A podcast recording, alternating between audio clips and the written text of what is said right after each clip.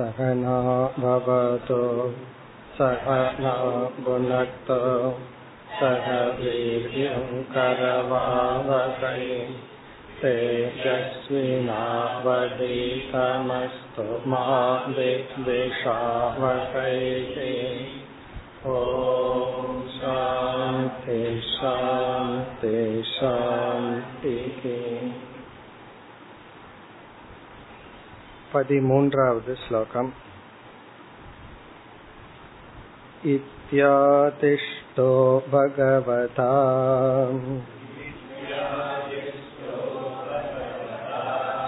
மகாபாகவதோ நிருப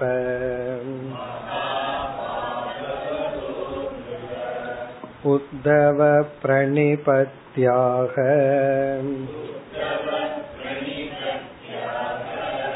தத்வ ஜிக்ஞாசுரச்சுதம்.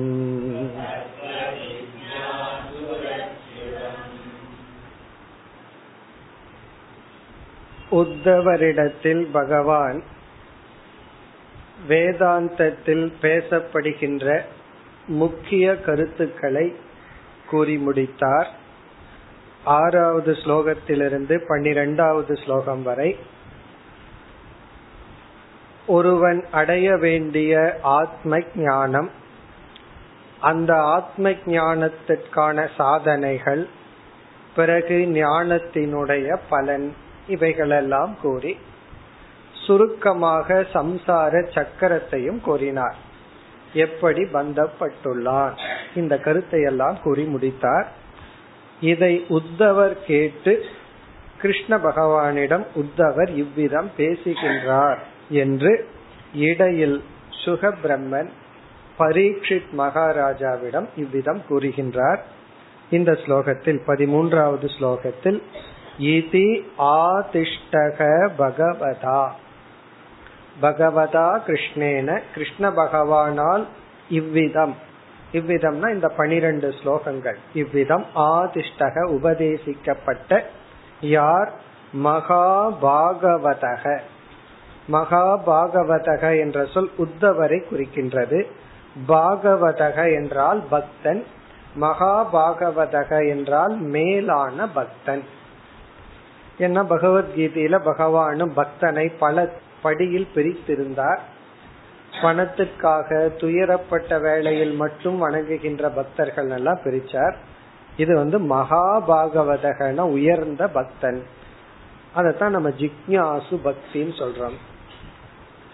மகாபாகவதக ஹே நிருப ஹே பரீட்சித் உத்தவக, மகாபாகவதரான உத்தவர் பிரணிபத்திய வணங்கி, பிரணிபத்தியன உடல் அளவில் வணங்கி. மீண்டும் உத்தவருக்கு ஒரு அடைமொழி, தத்துவ ஜிக்ஞாசுகு உண்மையை அறிய விரும்புகின்ற ஜிக்ஞாசு பக்தரான உத்தவக அச்சுதம் ஆக, அச்சுதரிடம் பகவான் கிருஷ்ணரிடம் இவ்விதம் பேசுகின்றார். இனி வருகின்ற ஸ்லோகத்தில் உத்தவர் பேசுகின்றார். 14வது ஸ்லோகம். யோகேஷ யோக விந்யாஸ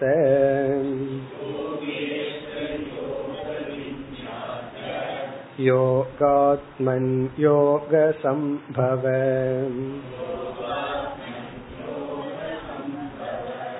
நிஸ்ரேயசாய மே ப்ரோக்தஹ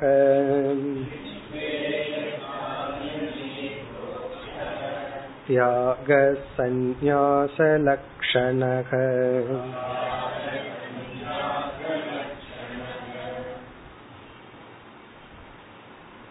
பதினான்காவது ஸ்லோகத்திலிருந்து 18வது ஸ்லோகம் வரை உத்தவர் பேசுகின்றார். கிருஷ்ண பகவானை வணங்கி தன்னுடைய மனநிலையை தெரிவித்து உபதேசம் செய்யுங்கள் என்று விண்ணப்பம் விடுக்கின்றார். எனக்கு சுருக்கமாக கூறினால் போதாது, நீங்கள் எந்த லட்சியத்தை நான் அடைய வேண்டும் என்று சொன்னீர்களோ அந்த லட்சியத்தை நான் அடைவதற்கு எனக்கு உபதேசம் செய்யுங்கள் என்று கூறுகின்றார். இந்த பகுதியில் உத்தவர் சிஷ்யனாக மாறுகின்றார், சிஷ்ய மனநிலையை அடைகின்றார். அதாவது எப்படிப்பட்ட மனநிலையை நாம் அடைந்து வேதாந்தம் கேட்கணுமோ அந்த மனநிலையை அவர் அடைகின்றார். அவருடைய மனதை நாம் நன்கு பார்க்க முடிகிறது. இதெல்லாம் நமக்கு அர்ஜுனன் எப்படி சிஷ்யனாக மாறினானோ பகவத்கீதையில, அதே போல இந்த இடத்தில் உத்தவர் சிஷ்ய மனநிலையை அடைந்து பகவானிடம் அறிவை வேண்ட பிறகு பகவான் உபதேசத்தை ஆரம்பிக்கின்றார். ஏற்கனவே உபதேசத்தை செய்து முடித்தார், இனி விஸ்தாரமாக செய்ய இங்கு உத்தவருடைய மன மாற்றம் காரணம் ஆகிறது. என்ன செய்கின்றார், எப்படி உத்தவர் பேசுகின்றார்? உத்தவக உவாச்ச, உத்தவர் பேசுகின்றார். இந்த 14வது ஸ்லோகத்தினுடைய முதல் வரியில் கிருஷ்ண பகவானை அழைக்கின்றார். அனைத்து சொற்களும் பகவானை அழைக்கின்ற சொற்கள். இது பக்தியை காட்டுகின்றது. ஒருவரை மேலான சொற்களுடன் அழைப்பது, வர்ணிப்பது பக்தியை வெளிப்படுத்துகிறது. எல்லா சொற்களும் பகவானை அழைக்கின்ற சொற்கள். ஒவ்வொரு சொல்ல பார்ப்போம். யோகேஷ, யோகேஷ என்று பகவானை அழைக்கின்றார். ஈஷ என்றால் தலைவன் அல்லது ஆள்பவர். யோகேஷ என்றால் யோகத்துக்கு தலைவனாக விளங்குபவரே என்று பொருள். யோகேஷ, யோகத்துக்கு தலைவர். எல்லாமே யோகங்கிற வார்த்தை இருக்கு. யோகேஷ, இங்கு யோகம் அப்படிங்கிற சொல்லுக்கு பல பொருள்கள் நம்ம கொடுக்கலாம். ஒரு பொருள் சாதனை. நாம என்னென்ன சாதனைகள் எல்லாம் செய்யணுமோ, ஒரு சாதகன் செய்ய வேண்டுமோ, அந்த சாதனைகளுக்கு தலைவர் என்றால் அந்த சாதனைகளினுடைய பலனை கொடுப்பவர். யோகேஷ என்றால் சிஷ்யர்கள் செய்கின்ற சாதனைகளுக்கு உரிய பலனை கொடுப்பவர், கர்ம பல தாதா. இப்ப யோகங்கிற சொல் சாதனை அல்லது கர்ம, கர்மன்னு பொருள். கர்மன நம்ம மேற்கொள்கின்ற செயல்கள். யோகேஷனா கர்மேஷ அப்படின்னு சொன்னா அந்த கர்மத்துக்கு தலைவனாக இருப்பவர். அப்படின்னு என்ன அர்த்தம்? நாம செய்கின்ற எந்த சாதனைகளும் வீண் போகாது. பல சமயம் நம்ம நல்லது பண்ணிருப்போம், எத்தனையோ தர்மம் பண்ணிருப்போம், நல்ல காரியம் எல்லாம் பண்ணிருப்போம். ஏதாவது சில கஷ்டங்கள் வந்திருக்கும், அல்லது ஒருத்தருக்கு தர்மம் பண்ணி படிக்க வச்சிருப்போம், அவன் ஏமாத்திட்டு போயிருப்பான், அல்லது குடும்பத்துல 4 பேர்த்த நம்ம லிஃப்ட் பண்ணி விட்டுருப்போம். அவங்க நன்றியோட தான் இருந்திருப்பாங்க, நமக்கு போதாததா இருக்கும். ஒரு 4 தேங்க்ஸ் எக்ஸ்ட்ரா சொல்றது நமக்கு 10ல போல் இருக்கும். உடனே என்ன சொல்லிடுவான், இவ்வளவு பண்ண ஒரு பிரயோஜனம் கிடையாது, இத்தனை பேர்த்துக்கு இவ்வளவு செய்தேன், நன்றி விசுவாசமே இல்ல, நான் செஞ்சதெல்லாம் வேஸ்ட் அப்படின்னு நினைப்போம். அப்படி அல்ல, நாம செய்கின்ற ஒவ்வொரு செயலுக்கும் மற்றவங்க அதை புரிஞ்சுக்கிறாங்களே இல்லையோ, பகவான் அதற்குரிய பலனை கொடுப்பார். இப்ப யோகேஷனா சாதகர்கள் செய்கின்ற சாதனைக்குரிய பலனை கொடுப்பவர் அல்லது கர்ம பலனை கொடுப்பவர். இப்ப இந்த இடத்துல யோகேஷனா சாதனை அல்லது ஜென்ரலா கர்ம பலனை கொடுப்பவர். நாம் செய்கின்ற அனைத்து கர்மத்தையும் கண்காணிப்பவர். அதுக்காகத்தான் நம்ம புராணத்துல எல்லாம் சித்திரகுப்தன் எல்லாம் ஒண்ணு சொல்லி அவர் கணக்கு எழுதி வச்சிட்டு இருப்பார், நீ செய்யற ஒவ்வொரு செயலுக்கும் பலனை கொடுப்பார்னு சொல்றான்.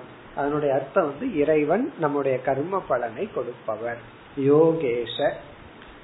அடுத்த சொல் யோகவின்யாச. இதுவும் பகவானை அழைக்கின்ற சொல். யோகவின்யாச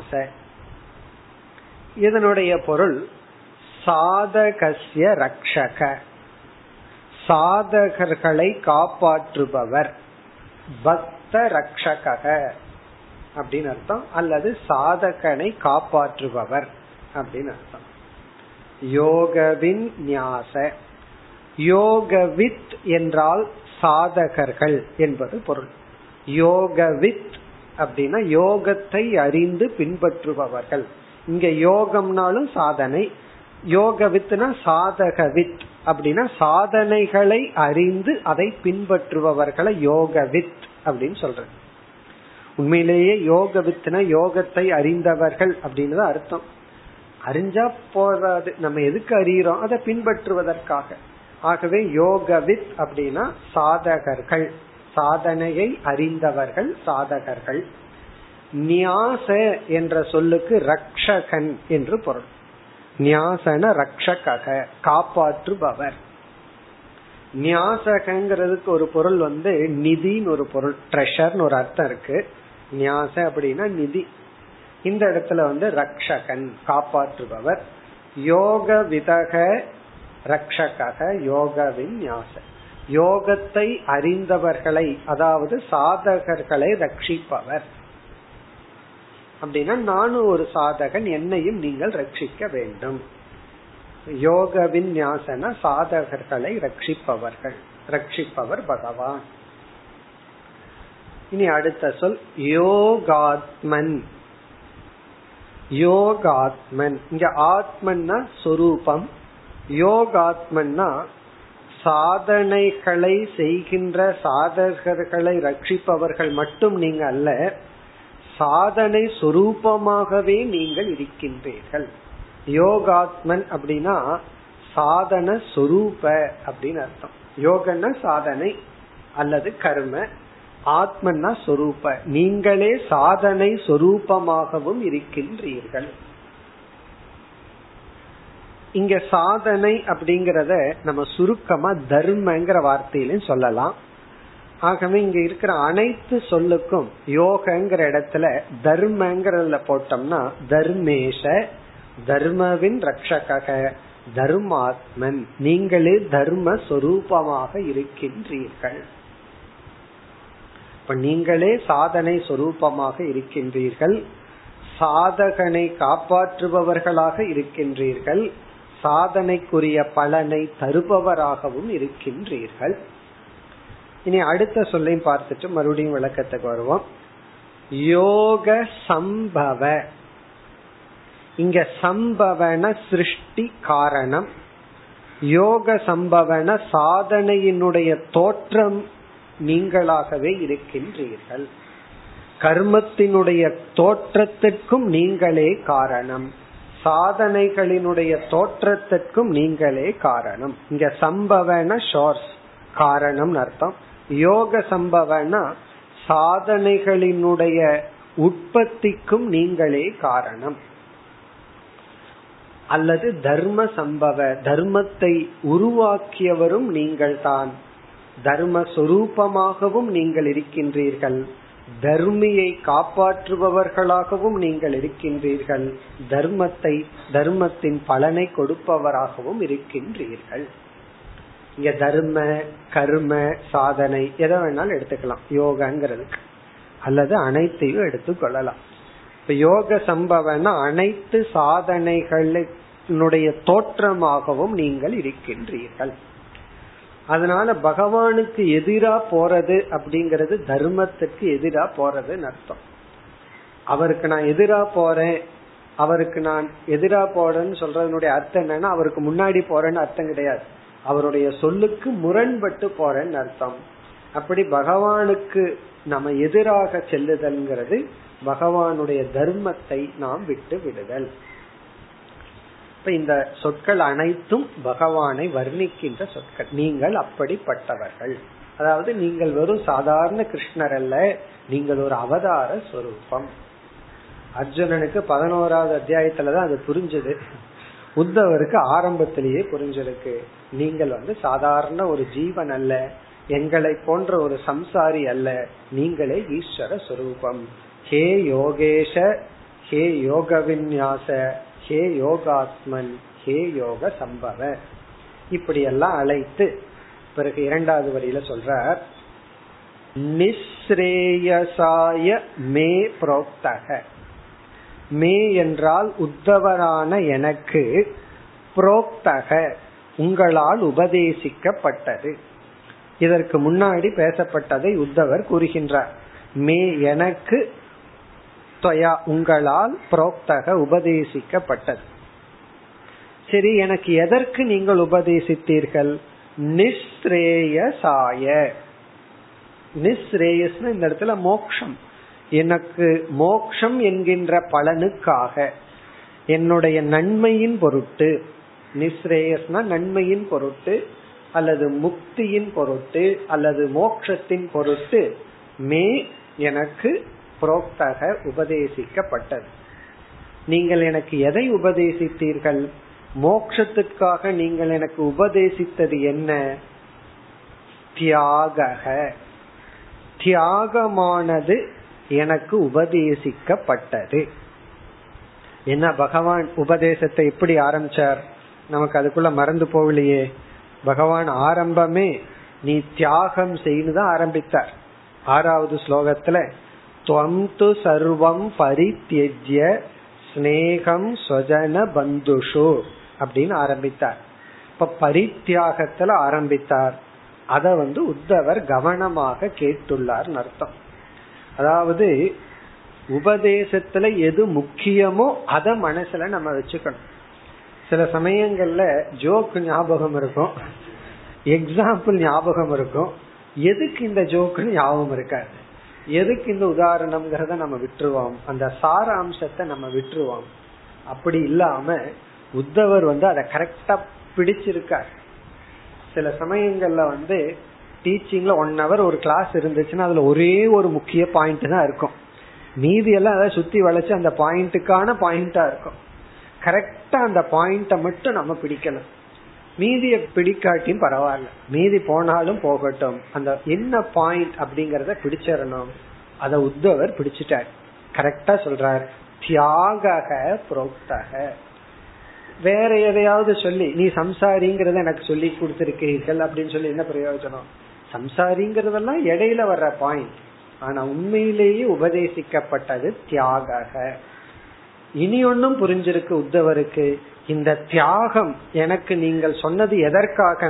கஷ்டப்படுத்து நல்ல, எல்லாத்தையும் விட்டுட்டு போய் சொல்லி போய் கஷ்டப்படுத்து நல்ல, நிஸ்ரேயசாய மோட்சத்துக்காக முக்தியின் பொருட்டு தியாகம் உபதேசிக்கப்பட்டது. பிறகு அந்த தியாகத்தை விளக்குகின்றார் உத்தவர். சந்நியாச லட்சணக, சந்நியாச சொரூபமான சந்நியாச லட்சணமான தியாகம். இங்க சந்நியாச லட்சணம்னா சந்நியாசத்துக்கு நிகரான சந்நியாச சொரூபமான லட்சணம்னா இங்க சொரூபம் அர்த்தம். சந்நியாச சொரூபமான தியாகம் உபதேசிக்கப்பட்டது. அர்ஜுனன் கீதையில 18வது அத்தியாயத்துல கேக்குற கேள்வி என்ன? தியாகத்திற்கும் சந்நியாசத்திற்கும் உள்ள வேற்றுமை என்ன? பகவானுடைய பதில் என்ன? 2 ஒன்றுதான். அதான் பகவானுடைய பதில். தியாகம் சந்நியாசம் 2க்கு வேற்றுமை இல்லை. சந்நியாசம்னு சொல்லும் போது அது ஒரு ரிச்சுவலோட அது ஒரு ஆசிரமம்ங்கிற எண்ணம் நமக்கு வருது. அந்த ஆசிரமத்துல இருந்தா சில விதிமுறைகள் இருக்கு, அவ்வளவுதான். ஆனா தியாகம் அப்படிங்கறது இட்ஸ் an attitude, மனதில் இருக்கிற பாவனை. இப்ப சந்நியாச சொரூபமான தியாகம் உங்களால் உபதேசிக்கப்பட்டது அப்படின்னு என்ன சொல்ற? நீங்கள் என்னை தியாகம் செய்ய சொன்னீர்கள். எதை? எல்லாத்தையும். அங்க எக்ஸப்ஷன் இல்லாம தியாகம் செய்ய கூறினீர்கள். இது உத்தவர் பகவானுடைய உபதேசத்தை கேட்டு இப்படி நீங்கள் உபதேசம் செய்தீர்கள். இனி அடுத்த ஸ்லோகத்துல சொல்றார், அது என்னால முடியாது, அத முடியறதுக்கு நீங்கள் மீண்டும் எனக்கு உபதேசிக்க வேண்டும். அத சொல்ல போற. இப்ப நீங்க சொன்ன இந்த தியாகம் இருக்கே, அது எனக்கு புரியுது. சில பேர் ஆரம்பத்திலேயே நெகேட் பண்ணிடுவாங்க, இதெல்லாம் ஒத்து வராது, பேசாம போங்கன்றாங்க. அப்படி இல்லாம நீங்க சொல்றது எனக்கு புரியுது, சரிதான்னு தெரியுது, ஆனா என்னால முடியுங்கிற நம்பிக்கை இல்லை. அடுத்த ஸ்லோகத்துல சொல்கின்றார் 15. தியாகோயம் துஷ்கரோ பூமன்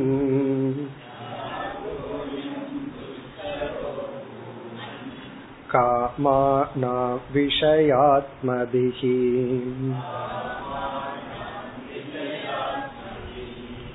சுதராம் த்வயி சர்வாத்மன்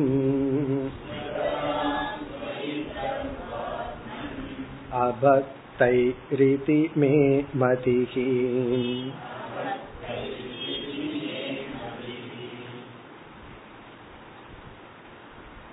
அயம் தியாக, நீங்கள் கூறிய சந்நியாச லட்சணமான இந்த தியாகமானது துஷ்கரக. துஷ்கரக அப்படின்னா கரக என்றால் செய்தல், துஷ்கரக என்றால் செய்வதற்கு மிக மிக கடினம், அவ்வளவு சுலபமாக செய்துவிட முடியாது. தியாக துஷ்கரக, இதுவே ஒரு பெரிய வேதாந்தம் தான். இதுல இருந்து நம்மளும் விசாரத்தை செய்ய போறோம். தியாக துஷ்கரக, தியாகம் என்பது மிக மிக கடினம். பிறகு மீண்டும் பகவானை அழைக்கின்றார், பூமன், ஹே பூமன் அப்படின்னு அழைக்கின்றார். உபனிஷத் படிச்சது ஏதாவது ஞாபகம் இருந்ததுன்னா இந்த வார்த்தை உடனே ஞாபகத்துக்கு வரும், பூமன். சாந்தோக்கிய உபநிஷத்துல பூம வித்யா அப்படின்னு ஒரு பகுதியை நம்ம படிச்சிருக்கோம். பூம வித்யா, அங்க பிரம்மத்துக்கு பூமன் அப்படின்னு ஒரு பெயர்.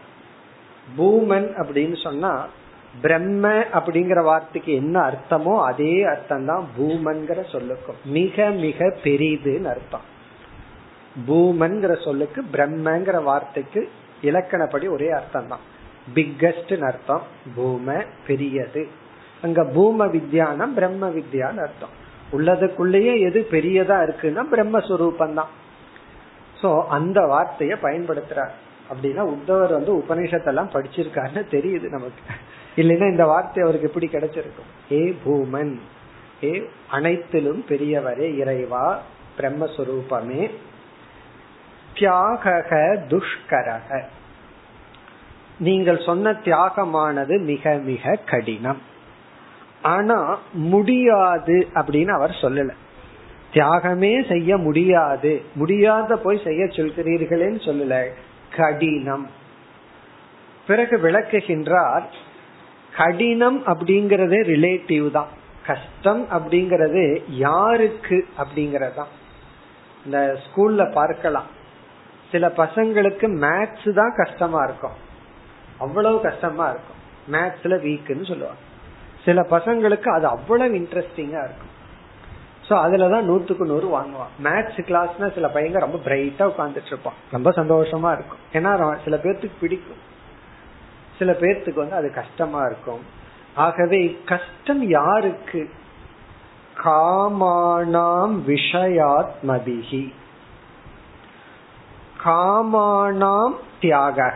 இந்த காமானாம்ங்கிற சொல் தியாகத்தோட போடணும்.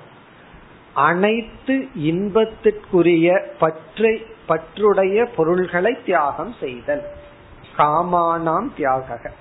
ஏன்னா விரும்பாதத தியாகம் பண்றது கஷ்டமே கிடையாது. எனக்கு பாம்பு, தேளு, பூரான் இது மேல எல்லாம் பற்றே இல்லை அப்படின்னா யாருக்கு இதுல பற்று இருக்கு? ஆனா ஆடு, மாடு, கோழி அதெல்லாம் இருக்கே, அது மேல பற்ற விடுறது கஷ்டம். காரணம் என்ன? சில பேர்த்துக்கு அதுவே பிராணசக்தியா இருக்கு, உணவா இருக்கு. அப்படி இங்க வந்து எதுல விருப்பம் இருக்கோ, காமானாம் அப்படின்னா விரும்புகின்ற பொருளில், பற்று கொடுக்கின்ற பொருளில். யாருக்கு கஷ்டம் அத சொல்றார், விஷயாத்மபிஹி. விஷயக அப்படின்னா இன்பத்தை கொடுக்கின்ற பொருள்கள். இங்க விஷயகங்கிற சொல்லுக்கு சுக ஹேது வஸ்து, இன்பத்தை கொடுக்கின்ற பொருள்கள். விஷயாத்மபிகினா அந்த விஷயத்தில் பற்றை உடையவர்களால் தியாகம் செய்தல் என்பது மிக மிக கடினம். இந்த விஷயத்துல பற்று உடையவர்களால், விஷயப்பற்றை உடையவர்களுக்கு தியாகம் செய்தல் என்பது மிக மிக கடினம். இப்ப ஏன் தியாகம் கஷ்டமாகுதுன்னா, நமக்கு வந்து மனதில் இருக்கிற பற்ற வெளி விஷயத்துல வச்சதுனால, ராகம் அதிகமா இருக்கிறதுனால தியாகம் செய்வது மிக மிக கடினம். பிறகு இனி ஒரு கருத்தையும் உத்தவர் சொல்றார். வெளி விஷயத்துல பற்று இருப்பதற்கு காரணம் என்ன? இன்பத்தை கொடுக்கின்ற உலக பொருள்கள் மீது பற்று அதிகமாக இருப்பவர்களால் தியாகம் செய்வது மிக கடினம் சொல்லிட்டார். சரி, வெளி விஷயங்கள்ல பற்று இருப்பதற்கு என்ன காரணம்? அதுக்கு இரண்டாவது வரையில பதில் சொல்றார், உங்கள் மீது பக்தி இல்லாததுதான் காரணம். உங்கள் மீது பக்தி இல்லாத காரணத்தினால் இவர்கள் என்ன செய்துள்ளார்கள், மனதில் இருக்கிற இந்த பற்றை எடுத்து, அதாவது இதுல இருந்து என்ன தெரியுதுன்னா, மனசுக்கு யாரு மீதோ பற்று தேவைப்படுது, யாரையாவது பிடிக்கணும். பகவான பிடிக்கல அப்படின்னா இந்த உலகத்தை நம்ம பிடிச்சிடறோம். அப்ப பகவான பிடிச்சாலும் அதுவும் பற்று தானே அப்படின்னா, பகவான் அதை அப்படியே ஞானமா மாற்றி கொடுப்பார். அது பகவானுடைய ரெஸ்பான்சிபிலிட்டி. அது அப்படியே பற்ற வச்சுக்க மாட்டார். அது என்ன செய்து விடுவார், அந்த பக்திய ஞானமா மாற்றி விடுவார். இப்ப இரண்டாவது வரையில சொல்றார், உங்கள் மீது பக்தி இல்லாதவர்கள் ஆல் கண்டிப்பாக தியாகத்தை செய்ய முடியாது. காரணம், உங்கள் மீது பக்தி இல்லைன்னா அவங்க மனசில் இருக்கிற அன்பை பற்றா மாற்றி உலகத்தின் மீது வைத்து விடுவார்கள். அவர்கள் எப்படி உலகத்தை தியாகம் செய்ய முடியும்? அதை கூறுகின்றார். சுதராம் துவயி சர்வாத்மன் அபக்தைஹி இதிமே மதிஹி. அபக்தைஹி, அபக்தைஹினா உங்களிடத்தில் பக்தி இல்லாதவர்களால். அபக்தொயி அபக்தைஹி, இங்க தொயிங்கிற வார்த்தை உங்களிடத்தில், இறைவனிடத்தில். அபக்தைஹினா பக்தி இல்லாதவர்களால். சுதராம், கண்டிப்பாக முதல் வரியில கனெக்ட் பண்ணிக்கணும். தியாக துஷ்கரக, தியாகம் செய்வது கடினம்.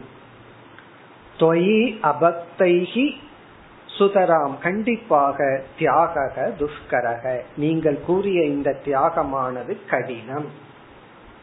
பிறகு பகவானை இனி ஒரு சொல்லால் அழைக்கின்றார், சர்வாத்மன், அனைத்துமாக இருக்கின்ற சர்வாத்மா, அனைத்துமாக இருக்கின்ற இறைவா. தொயி உங்களிடத்தில், அபக்தைஹி பக்தி இல்லாதவர்களால், சுதராம் கண்டிப்பாக, அயம் தியாக துஷ்கரக மிக மிக கடினம். ஈதி மே மதிஹி, இது என்னுடைய உறுதியான ஞானம். இந்த அறிவுல எனக்கு சந்தேகம் கிடையாது. மே மதிஹினா என்னுடைய ஞானம், இது என்னுடைய அறிவு. இப்ப விஷயாத்மபிகினா விஷயத்தில் பற்றுடையவர்கள். இங்க விஷயாத்மான்னு சொன்னா ஆத்மான அந்த கரணம், விஷயமே, விஷயத்திலேயே மனசை உடையவர்களுக்கு, விஷயத்திலேயே மூழ்கி இருப்பவர்களுக்கு கண்டிப்பாக தியாகம் செய்ய முடியாது. அவங்க ஏன் விஷயத்துல மூழ்கி இருக்கின்றார்கள், உங்களிடத்தில் பக்தி இல்லை. இப்ப நம்ம மனதை மேலான விஷயத்துல செலுத்தல அப்படின்னா அது கீழான விஷயத்துக்கு போயிடும். அது பேசாம இருந்தாவே போயிடும். அதை என்ன செய்யணும், மேலான விஷயத்துல செலுத்தணும். இதுல இருந்து என்ன தெரியுதுன்னா, நம்மால நேசிக்காம இருக்க முடியாது. We can't but love அப்படின்னு சொல்வாங்க. நம்ம அன்பு செலுத்தி தான் ஆகணும். ஒன்னா ஒழுங்கான இடத்துல செலுத்தணும். அப்படி அந்த அன்பை பக்தியா செலுத்தவில்லை என்றால் அந்த அன்பை நம்ம பற்றாக மாற்றி விடுவோம். அந்த அன்பை நம்ம அப்படியே பற்றா மாற்றி. ஒருவர் எல்லாத்தையும் துறக்கிறன்னு சொல்லிட்டு என்ன செய்தார், ரிஷிகேஷுக்கு போய் ஒழுங்கா போய் கொஞ்ச நேரம் தான் கங்கையை வேடிக்கை பார்க்க முடியும். எவ்வளவு நேரம் தான் வேடிக்கை பார்த்துட்டு இருக்க முடியும்? அதனால என்ன பண்ணார், போய் எல்லா புஸ்தகத்தையும் தூக்கி கங்கையில போட்டார். காரணம் என்ன, சந்நியாசம், தியாகம். இங்கிருந்து படிக்கணும்னு போனார். போய் முதல்ல அவர் தூக்கி கங்கையில போட்ட புஸ்தகம் இலக்கண புஸ்தகங்கள். கொஞ்சம் கஷ்டமா இருந்திருக்கு, அதனால எல்லா கிராமர் புக்கையும் தூக்கி போட்டார். அதுக்கப்புறம் எல்லா சாஸ்திர புக்கையும் தூக்கி போட்டார். தூக்கி போட்டு கொஞ்ச நாள் என்ன ஆச்சுன்னா, அவர்னால புஸ்தகத்துக்கும் மைண்ட், புஸ்தகமெல்லாம் கங்கையில போயாச்சு. எவ்வளவு தூரம் கங்கைய பாத்துட்டு இருக்கிறது. அதனால என்ன பண்ண ஆரம்பிச்சிட்டார், வியாபாரம் ஆரம்பிச்சிட்டார். அங்க ஒரு கடை போட ஆரம்பிச்சிட்டார், பிசினஸ் பண்ண ஆரம்பிச்சிட்டார். ஊதுபத்தி இதெல்லாம் யாரு, ஒரு துறவி சன்னியாசி. கடைசியில் அந்த கடை நல்லா ஓடுது. காரணம் என்ன, சன்னியாசிகிட்ட வாங்கினா வாங்குறவங்களுக்கு ஒரு புண்ணியம்னு வாங்க ஆரம்பிச்சிட்டாங்க. பிசினஸ் வேற நல்லா ஓடுச்சு. ஏன் அப்படின்னா, இவர் அவசரப்பட்டு எல்லாத்தையும் புக்ல போட்டதான். பிறகு அந்த சாமி கொஞ்சம் வருஷம் பிசினஸ் பண்ணிட்டு அப்புறம் தமிழ்நாடு வந்துட்டார். அவரே இதை என்கிட்ட சொன்னது. காரணம் என்னன்னா, நான் சமஸ்கிருதம் படிக்க மாட்டேன்னு சொன்னதுக்கு அவர் கொடுத்த அறிவுரை இது. அப்படித்தான் நானும் பண்ணினேன். சமஸ்கிருதம் எல்லாம் படிக்கணும், ஒரு 25 வருஷத்துக்கு முன்னாடி அவர் எனக்கு கொடுத்த அட்வைஸ்.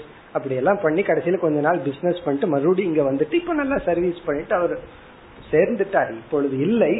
அவர் சொன்ன அறிவு என்னன்னா, அவசரப்பட்டு எல்லாத்தையும் விட்டுட்டோம் அப்படின்னா நம்முடைய மனம் கீழான நிலைக்கு சென்று விடும். அதான் இங்க வந்து உத்தவர் சொல்கின்றார், அபத்தைஹி விஷயத்தில் பற்று உடையவர்களாக இருக்க காரணம் பகவான் மீது பக்தி செலுத்தாததுதான். இப்ப இந்த 2 ஸ்லோகத்துல நம்ம வந்து பார்க்க வேண்டிய விசாரத்தை பார்த்துட்டு அடுத்த ஸ்லோகத்திற்கு போவோம். அடுத்த ஸ்லோகத்துல வந்து அப்படியே அவர் வந்து ஒரு சிஷ்யனாக மாறி அவரை கேட்கிறார், எனக்கு உபதேசம் செய்யுங்கள்னு கேட்க போறார். இப்ப அடுத்த ஸ்லோகத்துல என்ன செய்ய போறார்னா, இந்த தியாகத்தை நான் செய்ய வேண்டும் என்றால் எனக்கு என்ன அறிவு வேண்டுமோ அதை கொடுங்கள்னு கேட்க போற. அப்ப இவருக்கு தெரிஞ்சு போச்சு தியாகம்தான் லட்சியம். இனி ஒன்னும் தெரிஞ்சிடுது, அந்த தியாகத்தை அவ்வளவு சுலபமாக செய்துவிட முடியாது. இப்ப தியாக துஷ்கர, எதை தியாகம் பண்றதுனாலும் அது வந்து அவ்வளவு சுலபம் அல்ல. சொல்லிடலாம் எல்லாத்தையும் விட்டு அப்படின்னு சொல்றது ரொம்ப சுலபம், ஆனால் விடுவது மிக மிக கடினம். ஒரு பொருளை வந்து எவ்வளவு தூரம் கஷ்டப்பட்டா கஷ்டப்படணுமோ சம்பாதிக்கிறதுக்கு, அதை விட கஷ்டப்பட்டா தான் விட முடியும். ஒரு பெரிய தொழில் அதிபர், சாப்ட்வேர் இண்டஸ்ட்ரியில டாப்புக்கு போனவர், அவருடைய ஆர்டிக்கல், அவருடைய கருத்து ஒண்ணு சொல்ற, இவ்வளவு சம்பாதிச்சது இவ்வளவு பெரிய ஆள் ஆனது எனக்கு லட்சியமா தெரியல, என்னுடைய பெரிய லட்சியம் என்னன்னா இதை விட்டு வெளியே வரணும் அப்படிங்கிற. ஏன்னா வயசு 65 ஆயிடுது, நான் இந்த சேர்மன்ஷிப்பை வந்து ரிசைன் பண்ணிட்டு வர்றதுதான் என்னுடைய அச்சீவ்மெண்டா எனக்கு தெரியுதுன்னு சொல்ற. அது அவர் செஞ்சார், அது வேற விஷயம். அப்ப அவருக்கு எது பெரிய லட்சியமா தெரிஞ்சது? சாதாரண நிலையிலிருந்து ஒரு பெரிய கோடீஸ்வரன் ஆனது அவருக்கு ஒரு லட்சியமா தெரியல, அதை விட்டுட்டு வர்றதுதான் அதை விட பெரிய சாதனையா அவருக்கு தெரிகிறது. அதுதான் தியாகம், அந்த பவர், அந்த பொசிஷன். ஏன்னா அடுத்த ஜெனரேஷனுக்கு விட்டுட்டு நான் ரிட்டையர்ட் ஆகி வரணும், அதை நான் செஞ்சேன்னா அதுதான் என்னுடைய சக்சஸ்ங்கிற. அவரை பொறுத்த வரைக்கும் அந்த கோடீஸ்வரன் ஆனது சக்சஸா தெரியல, அந்த விட வேண்டிய டைம்ல விட்டுட்டு வர்றது தான் என்னுடைய சக்சஸ் அப்படிங்கிற. அதான் என்ன தியாக துஷ்கராக, அது வந்து அவ்வளவு சுலபம் அல்ல. இதுல ஒரு சிறிய விசாரத்தை செய்து கொண்டு பிறகு நம்ம வந்து அடுத்த ஸ்லோகத்துக்கு போவோம். இப்ப இங்க வந்து பகவான் தியாகத்துல ஆரம்பிச்சிருக்கார். தியாகம்தான் நிஸ்ரேயஸ் அப்படிங்கறதையும் உத்தவர் புரிந்துள்ளார். இப்ப நம்ம என்ன புரிஞ்சுக்கிறோம்? தியாகம் அப்படிங்கறது மோட்சம்னு புரிந்து கொள்ளலாம். ஏன்னா தியாகத்துக்கு மோட்சத்துக்கு டிஸ்டன்ஸ் கிடையாது. அது விட்டோம் அற்றது பற்றானால் அப்படின்னு சொல்வார்கள், உடனே கிடைக்கிறது வீடுதான். வீடுனா மோட்சம்தான் அப்படி. இப்ப தியாகம் அப்படிங்கிறது மோட்சம் என்றால் சம்சாரம்னா என்ன? நம்ம கீதையில செஞ்சது போதே ஒரு சிறிய விசாரத்தை பண்ண போறோம். நானும் சோச்சந்தி பண்டிதாகங்கிற இடத்துல ஒரு விசாரம் பண்ணோம். பண்டிதர்கள் துயரப்படுவதில்லை, அதுல இருந்து பல ஸ்டெப் பை ஸ்டெப்பா விசாரம் பண்ணோம். அதே போல இங்க தியாக விஷயத்திலையும் பண்ணுவோம். இப்ப தியாகம் அப்படிங்கிறது மோட்சம் அப்படின்னா சம்சாரம்ங்கிறது என்ன? ஜஸ்ட் ஆப்போசிட், அத்தியாக, விட முடியாம இருக்கிறது தான் சம்சாரம். இப்ப தியாகம் பண்றது மோட்சம்னா நம்மால தியாகம் பண்ண முடியாம இருக்கிறதுங்கிறதா சம்சாரம். என்னால விட முடியலங்கிறதான சம்சாரம். அப்ப மோட்சம்ங்கிறது என்ன? விட முடிஞ்சா அது மோட்சம். அப்ப தியாக ஈக்குவல் டு மோக்ஷக அப்படின்னா உடனே சம்சாரத்துக்கு லட்சணத்தை ஈஸியா சொல்லிடலாம். ரெண்டுலயும் ஒரு ஆவ போட்டு அது சம்சாரம். அதாவது அத்தியாக அமோக்ஷகங்கிறது சம்சாரக. தியாகம் செய்ய முடியாம இருக்கிறது தான் சம்சாரம். இனி தியாகம் செய்ய முடியாதது அப்படின்னா என்ன அர்த்தம்? என்னால வந்து முடியல அப்படிங்கற அர்த்தம் என்ன அப்படின்னா பற்று, ராகக. ஏன்னா அதுதான் இங்க சொல்லப்பட்டிருக்கு, விஷயாத்மபிகி ராகக. தியாகம் செய்ய முடியாததுக்கு காரணம் ராகக அல்லது பற்று. இப்ப தியாகத்துக்கு என்ன லட்சணம் சொல்ற? ராகக. இந்த சம்சாரம் இந்த பக்கம் அப்படியே இருக்கும். அப்ப வாட்டி சம்சாரம்னா ராகக பற்றுதான் சம்சாரம். இங்க பற்றுனா எதை பற்றுவது, ஆத்மாவை பற்றி கொள்வதா அனாத்மாவை பற்றி கொள்வதா அப்படின்னு விசாரம் பண்ணா ஆத்மாவை பற்ற வேண்டாம், என்னையே நான் பிடிச்சுக்கணும்னா அது அவசியம் இல்லையே, அது முடியாது, பிடிக்க வேண்டிய அவசியம் இல்லை. பற்றுன்னு சொல்லும் போதே அனாத்மாவை தான் நம்ம பற்றி கொண்டுள்ளோம். காரணம் தியாகமும் ஆத்மாவை விட சொல்லி தியாகத்தை சொல்லல, அனாத்மாவத்தான் விட சொல்லி அங்க தியாகம் சொல்லப்பட்டுள்ளது. அப்போ கசிய தியாகங்கிற கேள்விக்கு அனாத்மாவினுடைய தியாகம். இப்ப அனாத்மாவை தியாகம் பண்ண முடியாதது அப்படிங்கறதுதான் சம்சாரம். அனாத்மாவில் இருக்கிற பற்றுனாலதான் அனாத்மாவை தியாகம் செய்ய முடியவில்லை. இப்ப அனாத்மாவிடம் பற்று வர்றதுதான் இப்ப சம்சாரம். அனாத்மா அப்படின்னா என்ன? உடலும் உலகமும். அனாத்மா இஸ் ஈக்வல் டு சரீரம் பிளஸ் ஜகத். இந்த உடலும் அனாத்மா, உலகமும் அனாத்மா. ஏன் அனாத்மாவை இப்படி பிரிச்சு சொல்றோம் அப்படின்னா, இந்த உடல்ங்கிற அனாத்மாக்கு உலகம்ங்கிற இருக்கிற அனாத்மாவில் இருக்கிற சில பொருள்கள் தேவைப்படுது. உடல் என்னன்னா, ரெண்டு நாளைக்கு முன்னாடி இருந்த இட்லி தோசை தான் இந்த உடல். இந்த இதே உடல் மீண்டும் என்ன கேக்குது, அதே இட்லி தோசை தானே கேக்குது. அப்ப எது எதைய சாப்பிடுனா இட்லிய சாப்பிடுது. இப்ப இருக்கிற உடல் என்னன்னா, ஒரு வாரத்துக்கு முன்னாடி அது இட்லி தோசையா இருந்துச்சு. ஏன்னா ஒரு வாரத்துக்கு முன்னாடி ஏன் சொல்றோம்னா அது ஃப்ரிட்ஜில் இருந்துருக்கு, அத நம்ம உடலா இப்ப மாறி இருக்கு. பிறகு என்னன்னா, இதே அன்னமயமான உடல் இனி ஒரு அன்னமயத்தை தான் தேடிட்டு இருக்கு. இதுதான் சம்சாரமா இருக்கு. ஆகவே அனாத்மாவை இப்படி பிரிச்சு சொல்றோம், சப்ஜெக்ட் அனாத்மா, ஆப்ஜெக்ட் அனாத்மான்னு சொல்றோம். இப்ப உடலும் உலகமுமா இருக்கிற அனாத்மா மீது உள்ள பற்று. சரி, இந்த பற்று வருவதற்கு என்ன காரணம்? இப்ப நம்ம தியாகத்திலிருந்து ஆரம்பிச்சிருக்கிறோம். தியாகம் மோட்சம். தியாகம் பண்ணாம இருக்கிறது அப்படிங்கறதா சம்சாரம். தியாகம் பண்ணாம இருக்கிறதுங்கிறது அனாத்மாவில் இருக்கிற பற்று. இந்த அனாத்மாவில ஏன் பற்று வந்துச்சு? ஒரு பொருள் மீது எப்பொழுது நமக்கு பற்று வருது, எப்பொழுது நான் விடமாட்டேன்னு பிடிச்சிட்டு இருப்போம் அப்படின்னா, அதை நம்ம கொஞ்சம் அப்சர்வ் பண்ண நமக்கு புரிஞ்சிடும். பற்று தோன்றுவதற்கு காரணம் அந்தகரணத்தில் உள்ள அதிருப்தி. அதிருப்தி தான் பற்றுக்கான காரணம். மனசுல ஒரு அதிருப்தி வந்தா தான் நம்ம ஒன்ன பிடிச்சிருப்போம். திருப்தின்னு வந்துட்டோம் அப்படின்னா நம்ம எதையும் பிடிச்சிருக்க மாட்டோம். உடல் அளவிலும் கூட திருப்தியா இருந்தோம்னா மைண்டு பாடியே ரிலாக்ஸ்டா இருக்கும், உடம்பே ரிலாக்ஸ்டா இருக்கும். அதிருப்தி இருந்தாவே டென்ஷனா இருக்கும். அதிருப்தி ஒரு பற்றுனாவே பிடிச்சிட்டு இருக்கிறது. ரிலாக்ஸ்டா பிடிச்சிட்டு இருக்க முடியுமா? அது ஓடி போயிருமல்ல. அதனால ஓடி போக கூடாதுன்னு ரொம்ப டென்ஷனோட பிடிச்சிருப்போம். நம்ம விட்டுட்டோம் அப்படின்னா, அதாவது ரிலாக்ஸ்டா இருக்கிறோம் அப்படின்னா என்ன அர்த்தம்? திருப்தின்னு அர்த்தம். சோ அதிருப்தி. இனி அடுத்த கேள்வி, மனசுல தோன்றுகின்ற அதிருப்தி பற்றாக வெளிப்படுகிறது. அந்த பற்று தியாகம் செய்ய விடுவதில்லை. ஆகவே நம்ம சம்சாரியா இருக்கோம். சரி, இனி அடுத்த கேள்வி, இந்த அதிருப்தி மனசுல வர்றதுக்கு என்ன காரணம்? அதிருப்தி ஹேது, ராக ஹேது அதிருப்தி. பற்றுக்கு காரணம் மனதில் உள்ள ஒரு நிறைவின்மை. இந்த நிறைவின்மைக்கு என்ன காரணம்? இது வரைக்கும் நமக்கு ஈஸியான லாஜிக். இதுக்கு மேல வேதாந்தா லாஜிக் உள்ளதான் போகணும். இதுக்கு மேல ஒரு பெரிய ஜம்ப் போறோம். இது வரைக்கும் எல்லாத்துக்கும் புரிஞ்சிடும், நாஸ்திகரும் ஆஸ்திகரும் எல்லாத்துக்கும் புரிஞ்சிடும். இதுவும் புரியலன்னா அது வேற விஷயம். இதற்கு மேலதான் நம்ம சாஸ்திரத்தினுடைய துணையோடு போகணும். இந்த அதிருப்திக்கு காரணம் அனாத்ம அபிமானக, அனாத்மாவான உடலில் உள்ள அபிமானம்.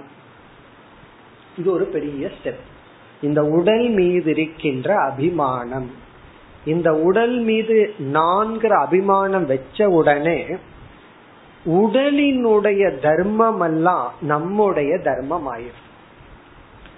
உடல் மீதுள்ள அபிமானத்தினால் இந்த உடல்ல நான்கிற அபிமானம் வச்சா அதனோட தர்மம் அல்ல என்னுடைய தர்மம். இதையும் கொஞ்சம் சாதாரண லாஜிக்கலா சொல்லி புரிய வச்சுக்கலாம். இப்ப ஒருவர் ஒரு வீடு வாங்கணும், பிளாட் வாங்கணும்னு முடிவு பண்ணிடுற. ஏற்கனவே ஒரு 2 வருஷம் இருந்த ஒரு பிளாட் ரெடியா இருக்கு, பணம் ரெடி பண்ணிட்டார். அதை வாங்கலாமா வேண்டாமான்னு 3 மாசம் யோசிச்சுட்டு கடைசியில வாங்கிடுறாரு. வாங்காத வரைக்கும் அந்த பிளாட் வந்து இவருக்கு ஒரு திருஷ்யம், வேடிக்கை பார்க்கிற ஒரு பொருள். வாங்கினதுக்கு அப்புறம் என்ன ஆச்சு, அந்த பிளாட், அந்த பிளாட்ல இவர் பிளாட் ஆகிட்டார். காரணம் என்னன்னா அந்த பிளாட்டில் இருக்கிற ஒவ்வொரு குறை நிறையும் இவருடைய குறை நிறை. அதுல இருக்கிற பிளஸ் பாயிண்ட் நினைச்சு சந்தோஷப்படுவார். அப்புறம் திடீர்னு அது ஏதோ பவுண்டேஷன் சரியில்லைன்னு கேள்விப்பட்டேன்னு சொன்னார்னா இவரோட பவுண்டேஷன் அவுட். காரணம் என்ன, அது தன்னுடையதுன்னு அபிமானம் வந்து விட்டால், ரெஜிஸ்ட்ரேஷன் என்ன, அபிமானத்தை கொடுக்கற பத்திரம், ரெஜிஸ்ட்ரேஷன் ஆயாச்சுன்னா என்ன அர்த்தம்னா அதுல அபிமானம் வந்தாச்சு, மமகாரம் அது என்னுடையதுன்னு வந்தாச்சு. உடனே அதனுடைய தர்மம் எல்லாம் இவருடைய தர்மம், அது நல்லா இருந்தா இவரு நல்லா இருக்கார், அது நல்லா இல்லையா இவரு நல்லா இல்ல. அப்போ அபிமானம் அப்படிங்கறது ஒன்று வந்து விட்டால் அந்த அபிமானம் எதுல வச்சிருக்கிறோமோ அந்த தர்மம் எல்லாம் நமக்கு வந்து விடும். இந்த சரீரத்துல அபிமானம் வைக்கும் பொழுது என்ன ஆகுது, இந்த உடம்புல அபிமானம் வச்சா இந்த உடம்பினுடைய தர்மம் நம்முடைய தர்மம். ஸ்தூல சரீரத்துக்கு பசி ஏற்பட்ட எனக்கு பசி ஏற்படுகிறது, சூக்ஷ்ம சரீரத்துக்கு வாசனை இவளையில அபிமானம் வச்சு இந்த உலகத்தோட இணக்கம் வைக்கும் போது அதனுடைய அதிருப்தி என்னுடைய அதிருப்தி ஆகி விடுகிறது.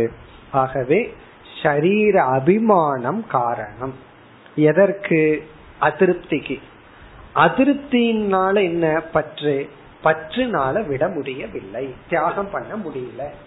தியாகம் பண்ண முடியாததற்கு காரணம் ராகக, ராகத்துக்கு காரணம் அதிருப்தி, அதிருப்திக்கு காரணம் அபிமானம்.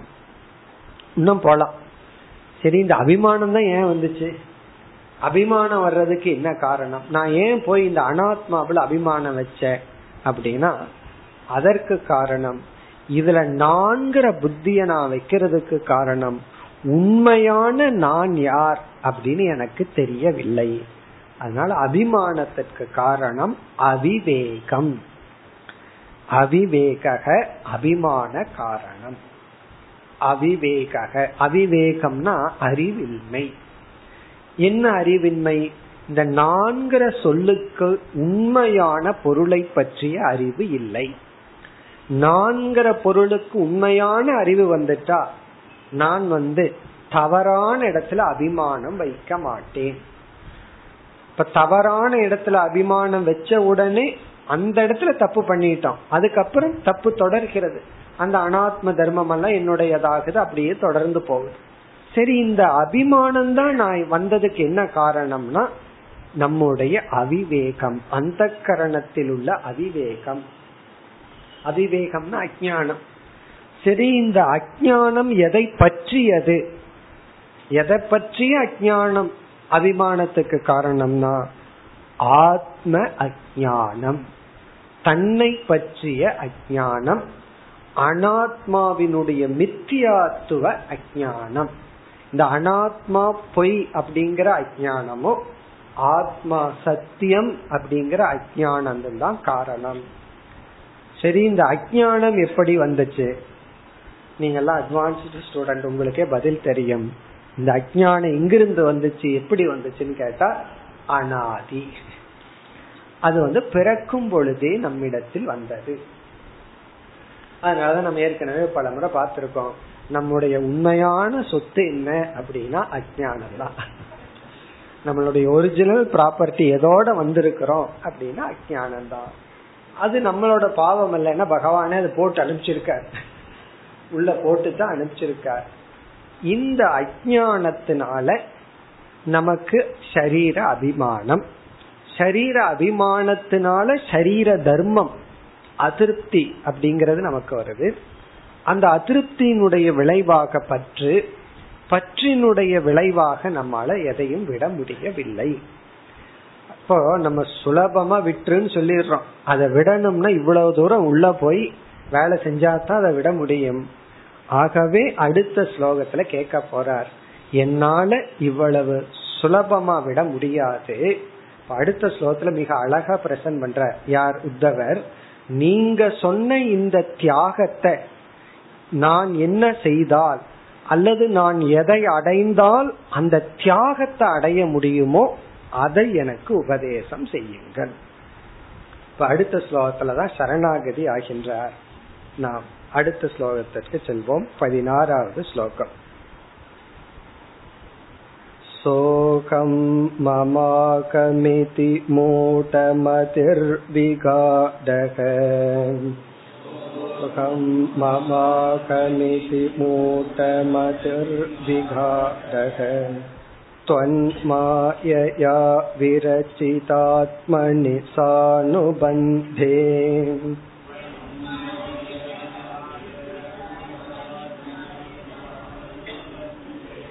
தத் த்வஞ்சசா நிகதிதம் பவதா யதாகம்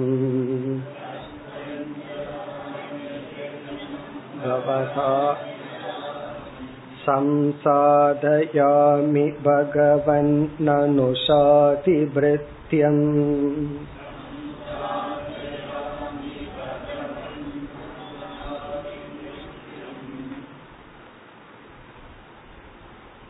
கடைசிக்கு முந்திய சொல் அனுஷாதி பிரித்யம். இந்த ஸ்லோகத்தினுடைய லாஸ்ட் சொல் பிரித்யம், அதுக்கு முன்னாடி சொல் அனுஷாதி. சாதி மாம் அப்படின்னு அங்க அர்ஜுனன் கேட்டா இங்க அனுஷாதி. அனுஷாதினா உபதேசித்து அருளுங்கள், டீச் மீ அப்படின்னு அர்த்தம். அனுஷாதினா உபதேசியுங்கள். யாருக்கு? கடைசி சொல் எனக்கு. பிரித்யம், பிரித்யகன சர்வன்ட் அர்த்தம். பிரித்யம் சேவகன் அல்லது மாணவன் ஆன எனக்கு. அப்ப அந்த பணிவை காட்டுற, நான் ஒன்னும் பெரிய ஆள் இல்ல, ஆனா இவர் யாருன்னா ஒரு மினிஸ்டரா இருந்தவர், யாதவ குலத்துல ஒரு முக்கியமானவரா இருந்தவர் உத்தவர். சாதாரண லோக்கல் ஆள் கிடையாது அவர். அவர் வந்து கிருஷ்ணருக்கு வந்து முக்கியமான பாகவத புராணத்துல பார்த்தா முக்கியமான இடத்துல எல்லாம் உத்தவர் வருவார். அப்படி வந்தவர் அறிவாளி, பக்தர், பண்புடையவர். பிரித்யம் ஒரு பிரித்யனான ஒரு சேவகனான எனக்கு அனுஷாதி. எதற்கு? கடைசி சொல் பகவன். ஹே பகவன், இறைவா, எனக்கு அனுஷாதி உபதேசம் செய்யுங்கள். முதல் இரண்டு வரியெல்லாம் நம்ம பிறகு பார்ப்போம். உபதேசம் எதற்காக, எதற்காக நான் உங்களிடம் உபதேசம் கேட்கின்றேன் அத சொல்கின்றார். நீங்கள் தியாகம் என்ற ஒன்றை செய்ய சொன்னீர்கள், நான் அதை செய்ய வேண்டும், ஆனால் செய்வதற்கு மிக கடினமாக உள்ளது. நீங்கள் எப்படி எனக்கு உபதேசம் செய்து நான் எந்த ஒரு ஞானத்தை அடைந்தால் நீங்கள் சொன்ன தியாகத்தை செய்ய முடியுமோ அப்படி என்னை தியாகம் செய்ய வையுங்கள். தியாகத்தை நான் சாதிக்க வேண்டும், நான் என்ன செய்து தியாகத்தை சாதிக்க வேண்டுமோ அதை நீங்கள் செய்வீங்கள், அதை நீங்கள் எனக்கு செய்ய வைக்க வேண்டும்.